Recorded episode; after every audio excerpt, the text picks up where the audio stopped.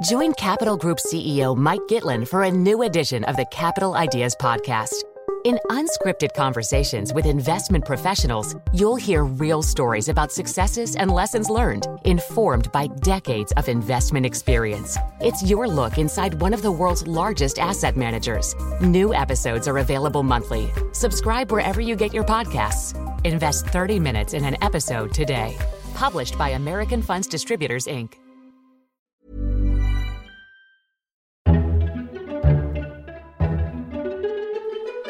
Welcome to FT Politics, the Financial Times' weekly discussion on what's happening in Westminster. I'm Sebastian Payne. In this week's episode, we'll be discussing the Conservative Party's latest efforts to reinvent itself and the latest Brexit eruptions this week. I'm delighted to be joined by our editorial director, Robert Shrimsley, political editor, George Parker, deputy comment editor, Miranda Green, plus Henry Newman from the Open Europe think tank. Thank you all for joining, and if you like this episode of FT Politics, don't forget to subscribe through all the usual channels to receive it every Saturday morning. Tory modernisation is back on the agenda. After last year's snap general election, where Jeremy Corbyn came very close to seizing power, the party has realised it needs to do something new, a new sheen, some new ideas. It's finally getting around to doing something about it. A bunch of new campaign groups have been popping up over the last couple of weeks to put forward new policies and tactics for fighting Labour with the aim of winning the next general election. There's now a new group for every ideological camp, but have they got any chance of beating Corbyn's Labour? And are they suffering from a narcissism of small differences?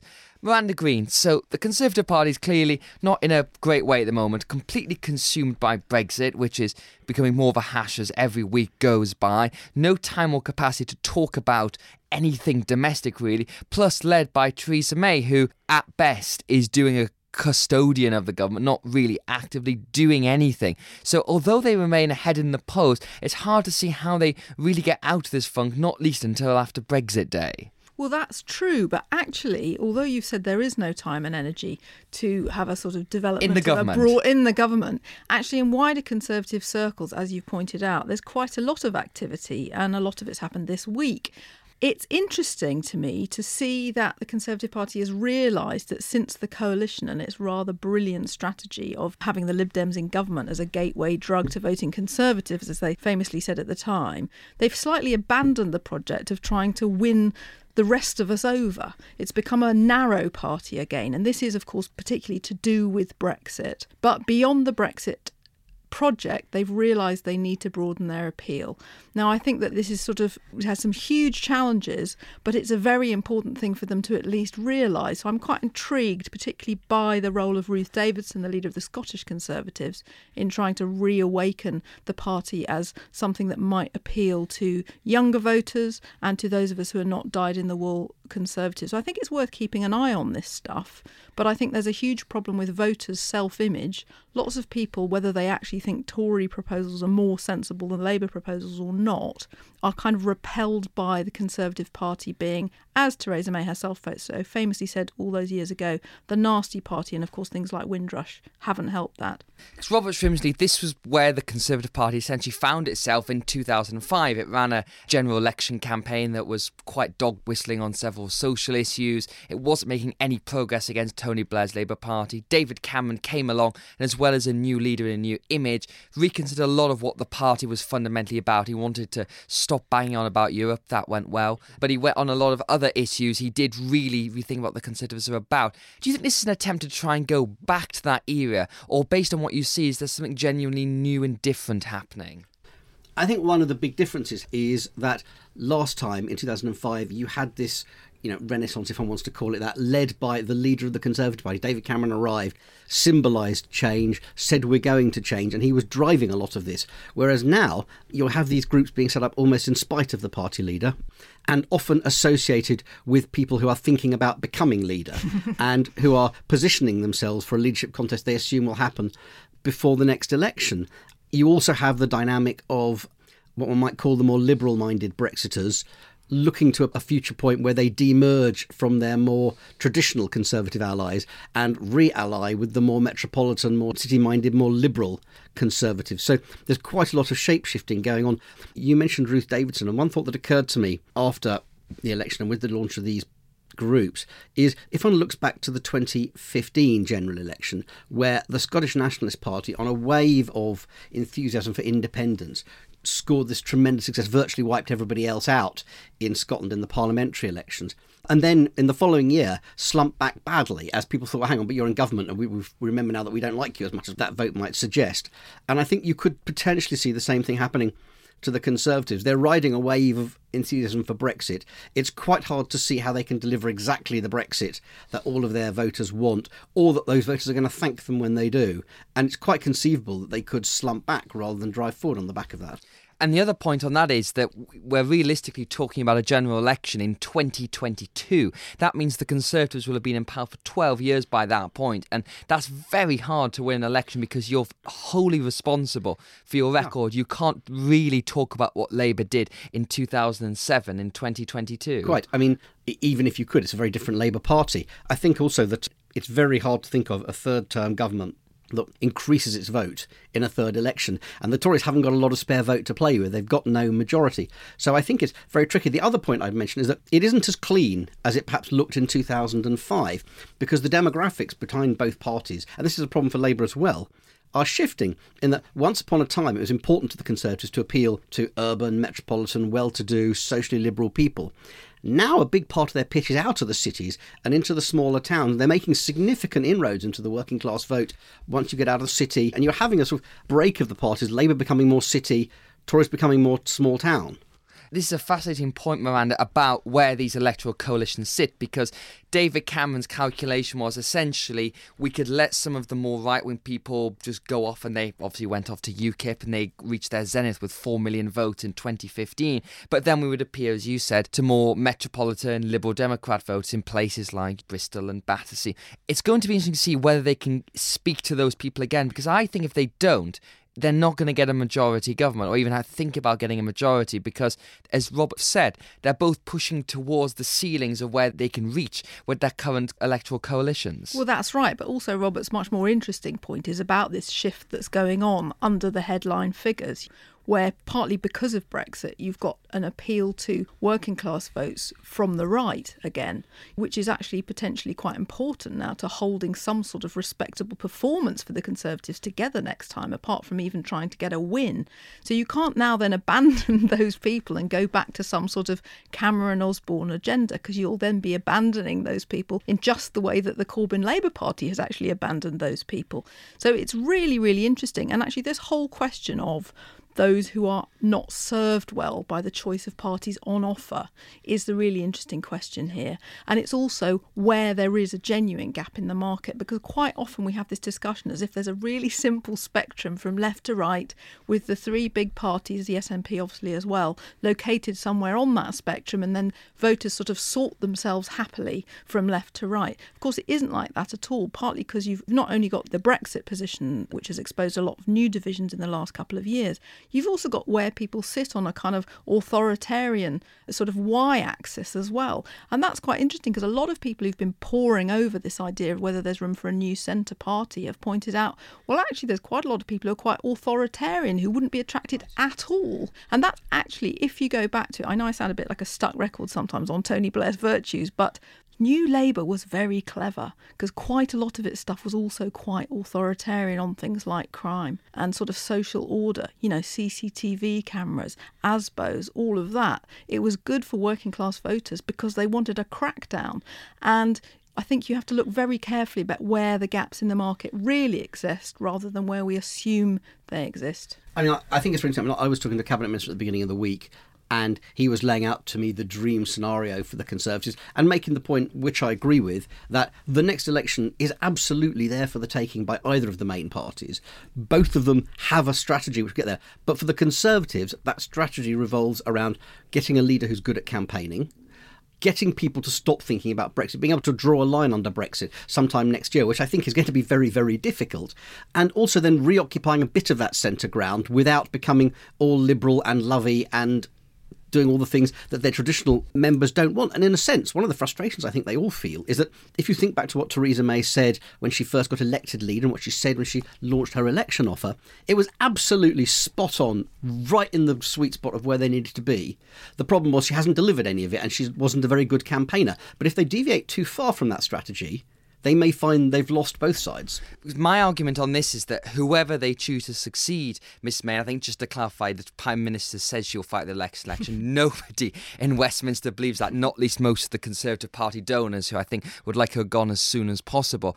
It's someone who's just a little bit towards the left. And I don't mean hugely, I mean someone who can at least carry some favour in those metropolitan seats, while, as you were saying, Miranda, still speaking to the Brexit parts of the country, because you've got to try and get somewhere in between both of those. And this is where someone like Sajid Javid does become interesting. And there was an interesting column this week by Fraser Nelson, in The Telegraph, who explains why Sajid is the natural leader in waiting now. And his argument is that he's a reformer and that he's someone who will come in and change things and someone who can try and speak to both those camps. Not everyone agrees with that, but that's the kind of leader I think they've got to look towards. Well, you're very right to turn the discussion to personalities because none of it makes any any sense at all unless you've actually got the right kind of human vehicle for your campaign. As also, Robert said about Theresa May. Yeah, exactly. Who, you know, to hear Ruth Davidson use the word joyless this week when it so obviously referred to her party leader in Downing Street was quite something when, as we've said, May was the one who all those years ago warned the Tory party about becoming sort of repulsive and nasty. So you have got a huge personality problem. And actually, that sort of centre ground of moderate Labour also has a huge personality absence in terms of who they could get to lead a resurgence there on the moderate centre left. So really, we're all sort of having this conversation about the same thing, which is who is our British Macron and will we ever get one? And when our Macron emerges, will it be a centre right Macron or a centre left Macron? Because they're sort of after the same project. And it has to be some sort of disruptor, I think, after everything that's happened in the last two years we need somebody who can at least pretend, as Macron has done, to be new and fresh, even if they are from the establishment. I, think, I mean, it's interesting. We've spent almost all this conversation talking about the Conservative Party, but actually, there is a real conversation to be had about Jeremy Corbyn's Labour Party. And again, I meet a lot of Conservatives say, "Oh, we've we've hit peak Corbyn. He's hit his ceiling. We can get him now. Boundary changes to come. Maybe we can do this." And actually, I look at this and think, I see absolutely no reason to assume that's true at all the Labour Party leadership has hired some very smart people. You saw in the general election, you've seen since. They are strategically pretty clever. They are making offers to key groups of voters. They are relentless in offering to spend more money, which is always attractive to voters.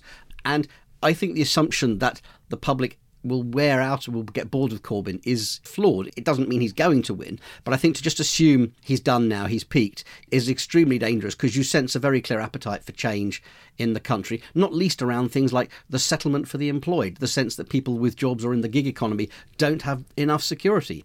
So just on the flip side that, I think one argument you can say about peak Corbyn is that if Mr. Corbyn stood still for the next couple of years and put pretty much the same electoral offer in 2017 and 2022, I think you would be entirely right. But they are getting more radical in things they're putting forward. Their rhetoric and language is getting more radical. You know, John McDonnell said this week it's my job to overthrow capitalism, hmm. for example. If they keep doing that over the next few years and they stop doing that, you know, strategy of picking off part of the electorate. I do think that does create issues. And I think one thing the local elections did show is that momentum had developed this mystique in Westminster as being this unbeatable campaigning force that was going to change the face of elections. The local elections still showed to me that the air war and the Overalls Party image still matters. So I mean, the local elections four weeks before the general election showed that too. People may just be less excited about Labour councils than they are about Jeremy Corbyn. I mean, to be clear, I'm not saying it's absolutely done. He's going to win. There are all kinds of things that can go wrong, but I think there is an air of complacency creeping into some conservative thinking, which I think is very foolish. Yeah, do you agree with that, Miranda? I do, and I also think that the kind of bizarre alchemy that goes on in a general election campaign, where people just have to be convinced that you're sort of on the same side and it's okay to be on the same side as this person. Actually, it's absolutely true that the Corbyn manifesto was popular in its individual policies last time, but it also just gave people this idea that they wanted to belong to this inverted commas movement. For the Tories to pull that off, wow, that's tricky. Yeah, and I think that ultimately comes to this final point that the Conservatives have got an image problem, and I think that is the thing that they've got to tackle the most. And it's both ideas and personality, in my view. That you know they could have Ruth Davidson, she could find her way to Westminster as soon as possible, and then line herself to succeed Mrs May. But ultimately, if you don't address those points you just raised, Robert, about the settlement for employment, for the health service, for public services, then people will just increasingly see that they're out of touch. Yeah, I mean they do have image problems they don't seem particularly likable. That hasn't always been a problem for them in the past. And the Ruth Davidson plan, by the way, I see a number of holes in it. I think it's very difficult for her to fight an English seat before the general election. I agree. Uh, I think it would damage her own integrity in the sense of honesty about her. They are counting on boundary changes that would give her a safe Edinburgh seat. So anything's possible. But actually its competence, its efficiency is looking like you're getting the job done. And the last point I'd make, by the way, is that the public hasn't tired of Theresa May. You know, she's ahead of Corbyn in the polls, and actually they like her a lot more than they like any of the alternatives so far. I have to say, I think that's true. And I'm amazed sometimes by the school gate conversations about Mrs. May, particularly from women, actually, who say, well, isn't she brave to carry on and she's just trying to get the job done? So, you know, there may be a lot of that, but I don't think, I mean, we've been caught out so much in the last few years thinking that people are continuing to vote on an assumption that the competent party of government is always going to be the Conservative Party. And we could be caught out again by assuming that. And of course, on that, you can't dismiss Brexit from that whole thing well, that exactly. I think it really They'll, hinges exa- on. Exactly, you're quite right. They can't escape from it. And as Robert's already said, they will be responsible for whatever messy outcome we get. We've had some stark warnings on Brexit this week. First off, it was Jacob Rees-Mogg, the arch-skeptic, warning that any more backsliding by Theresa May would mean trouble for the Prime Minister's position. Then it was Ivan Rogers, David Cameron's former Europe advisor, who attacked muddled headed thinking by both Remainers and Leavers and called us to reopen some Brexit options. And then Mark Carney, the governor of the Bank of England, warned of the danger to the economy of a messy exit. And for good measure, we discovered from HMRC that the government's max fac customs option could cost 20 billion pounds. George Parker, as we were just saying before we started recording, it's been a week of lots of chatter, lots of scratching of heads, lots of huffing and puffing from Eurosceptics, but once again, nothing has actually happened. Or nothing has changed, to coin a phrase.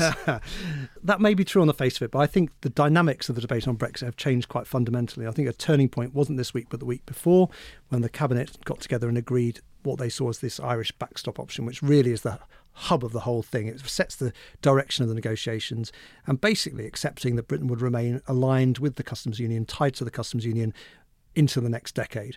Michael Gove might say it will last for weeks or months. Frankly, it's going to be a number of years, in my view.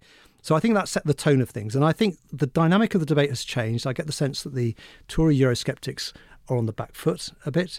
You've got that through some of the comments by Jacob Rees-Mogg, uh, the leading Eurosceptic this week and a sense that the call for a soft Brexit is advancing. And actually, one of the ways you can tell how the debate's going is by who's not making a fuss at any given point. And the pro Europeans have gone very quiet at the moment.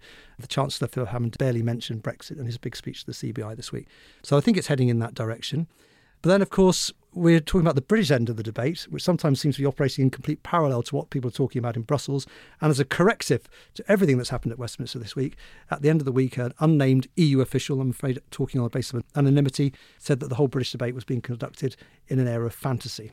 Well, we've heard that before hmm. over many years about how Britain looks towards Europe, but Henry Newman, on the point George was made about who is making a fuss at the moment, that does seem to be quite striking because this backstop that George was mentioning, essentially, if that becomes government policy, which some people like Nick Boles believe that it essentially should be, that would be a massive softening down of Brexit. But the cabinet still hasn't agreed on what its preferred option is. The backstop, as the name hints, is the backstop. So at some point, they're going to have to decide between the max fac customs option or the new customs partnership. What's your sense on which way that debate is going, given what we've heard this week? So I think there was a apt uh, metaphor used by the editor of Conservative Home about boiling frogs and this idea that the temperature was slowly being turned up up in the pan, and the Brexiteers were not realising quite how hot it was getting around them. I think that's fair to a point, but I don't think actually the government has necessarily conceded quite as much as some people are suggesting on the backstop. The backstop is essentially saying that in the event of a no deal scenario, or in any event other than a negotiated deal, the UK will commit to keeping things across the Irish border in alignment with the rules of the single market and customs union as far as they relate to the Good Friday Agreement, the All Ireland economy, and North South cooperation. So it's clearly saying not all the rules of the single market and the customs union. Now, the EU's approach was this was to apply solely to Northern Ireland, and it was up to the UK where they therefore put the border, obviously down the Irish Sea. The UK turned around and said, no, that wasn't acceptable. And what we saw last week was the Cabinet really, I think, calling the EU's bluff to a degree and saying, well, we'll apply all of this to the whole of the UK. And I think it's far from certain that the EU would accept this. When I put this to senior Commission officials, they say that would be unacceptable. Now, they admit that having a backstop just for Northern Ireland is an example of cherry picking, but they don't want to see that cherry picking, i.e., essentially a goods only single market for the whole of the UK without free movement. One thing that I have been struck with this week is obviously are we going to get a pragmatic Brexit deal or is it going to be based on punishing Britain or what have you? And the whole debate about Galileo, George, has really come into it this week, whereas I think people on the British side see Galileo as a pragmatic example of a new security and defence partnership where Brexit Britain and Europe work together. The EU, on the other hand, said, well, if you're in, you can participate, and if you're out, you can't participate. And in a way, it's actually united Remainers and Leavers in Britain, this topic of whether the UK is going to be involved in probes put into space by the EU Commission, or whether it, for some bizarre reason, starts to make its own navigation system. Well, that's the uh, threat the Brits have issued that we'll go it alone, maybe with the Australians on the satellites. So I, I have some sympathy with people who say that Britain should be able to participate in Galileo. There should be a practical way through this.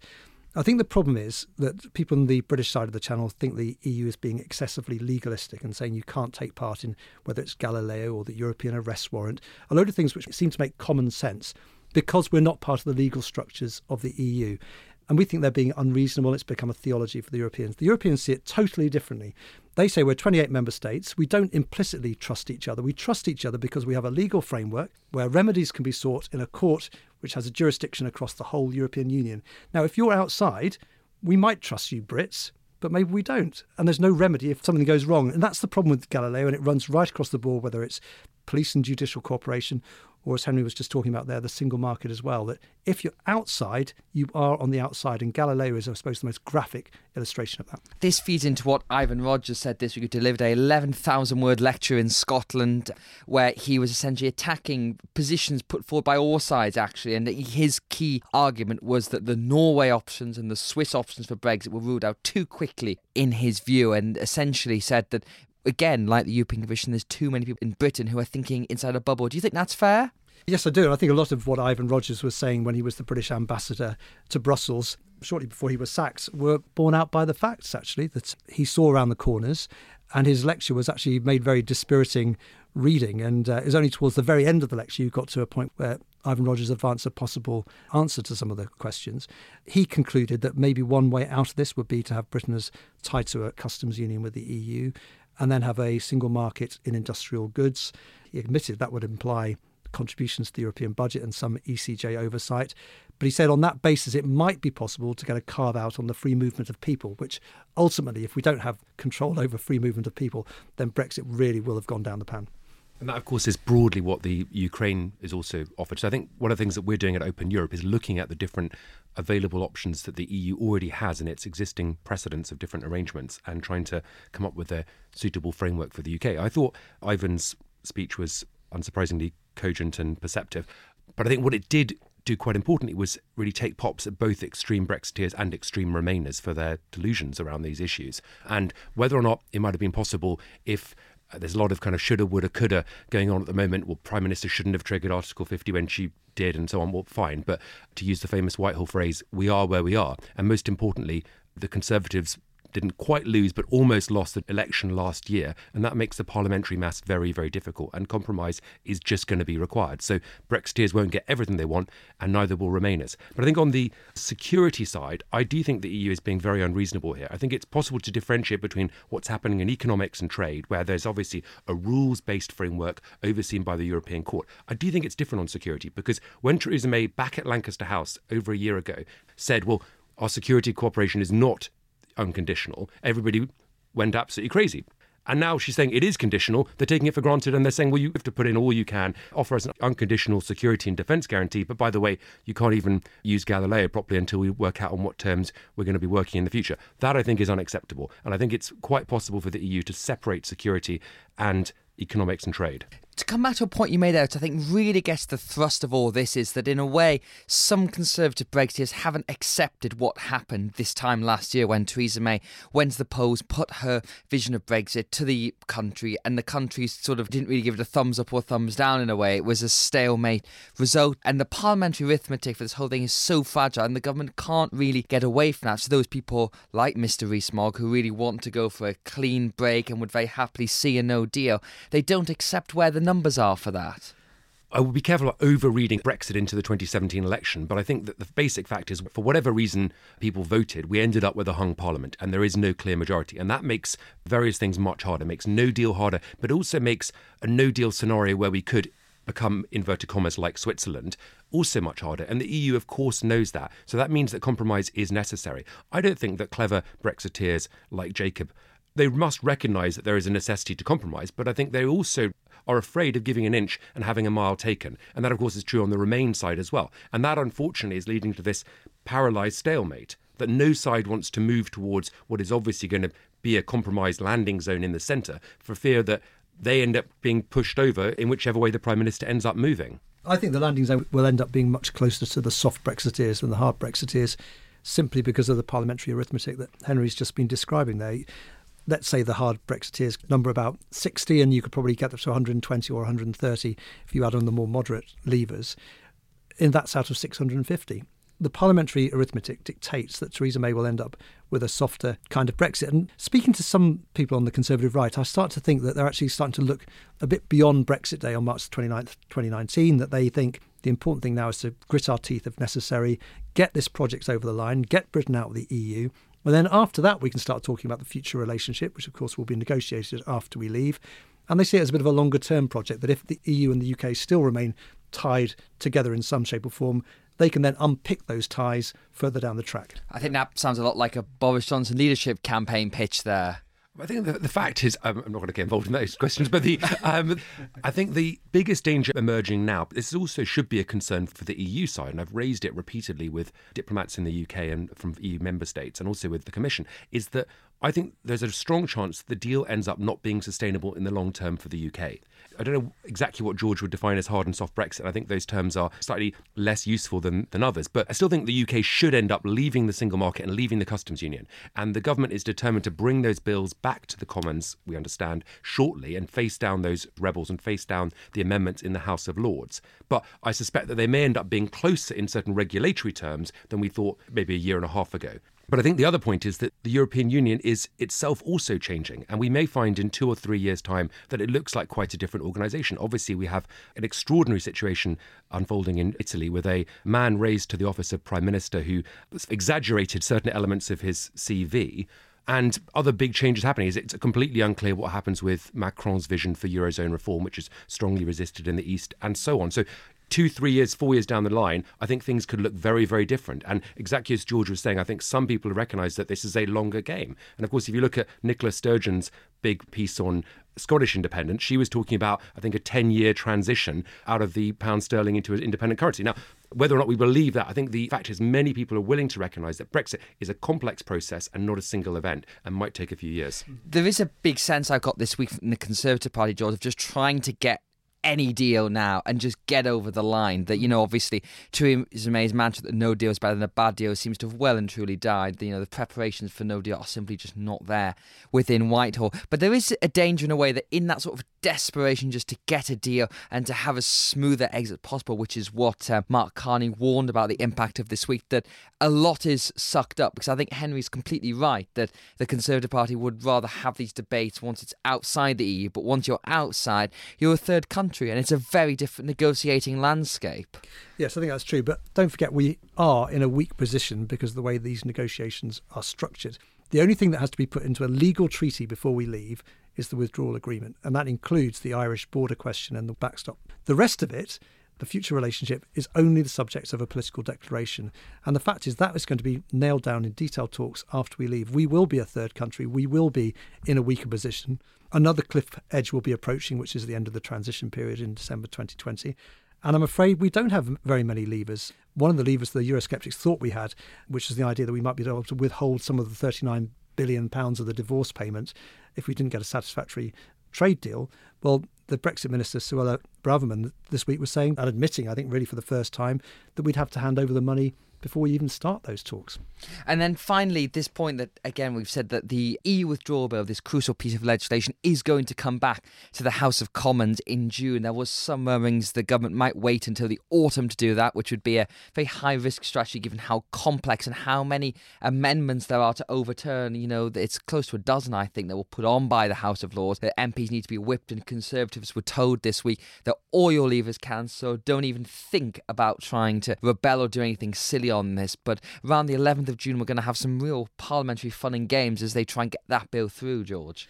Yeah, I mean, there are 15 amendments to this bill, and the government has to decide which ones it wants to overturn. I suspect it will let some of them go through. Um, there's an amendment down on the customs union, which potentially is a very tricky one. And I wonder whether the government might let that one stand because they argue it doesn't actually commit the government to taking Britain into a customs union, so they can hide behind the parliamentary drafting on that. But I think there are one or two that they will have to try and overturn, including the one on the meaningful vote, the idea that Parliament will be able to stop a no deal Brexit. I think that's one they'll have to overturn. And as you say, it's going to be a very exciting day of parliamentary ping pong, bills batting back and forth between the two chambers.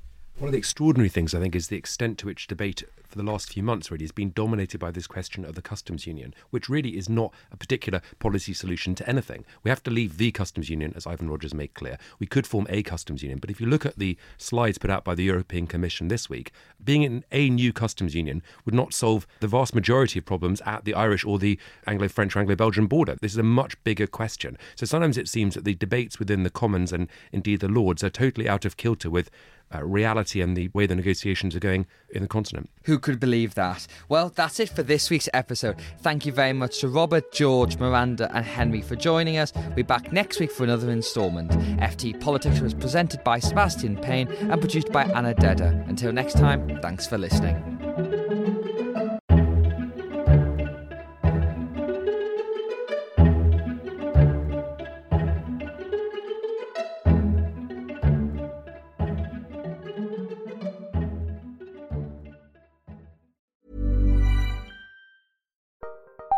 Join Capital Group CEO Mike Gitlin for a new edition of the Capital Ideas Podcast. In unscripted conversations with investment professionals, you'll hear real stories about successes and lessons learned, informed by decades of investment experience. It's your look inside one of the world's largest asset managers. New episodes are available monthly. Subscribe wherever you get your podcasts. Invest 30 minutes in an episode today. Published by American Funds Distributors, Inc.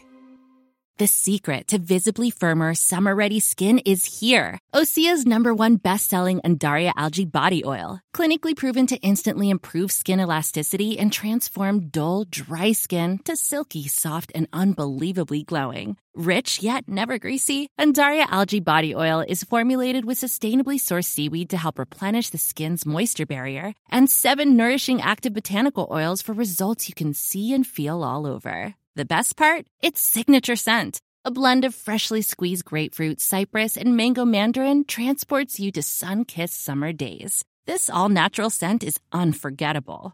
Everything Osea makes is clean, vegan, cruelty free, and climate neutral certified, so you never have to choose between your values and your best skin. Get healthy, glowing skin for summer with clean vegan skincare from Osea. Get 10% off your first order site wide with code GLOW at OseaMalibu.com. That's O S E A Malibu.com code GLOW.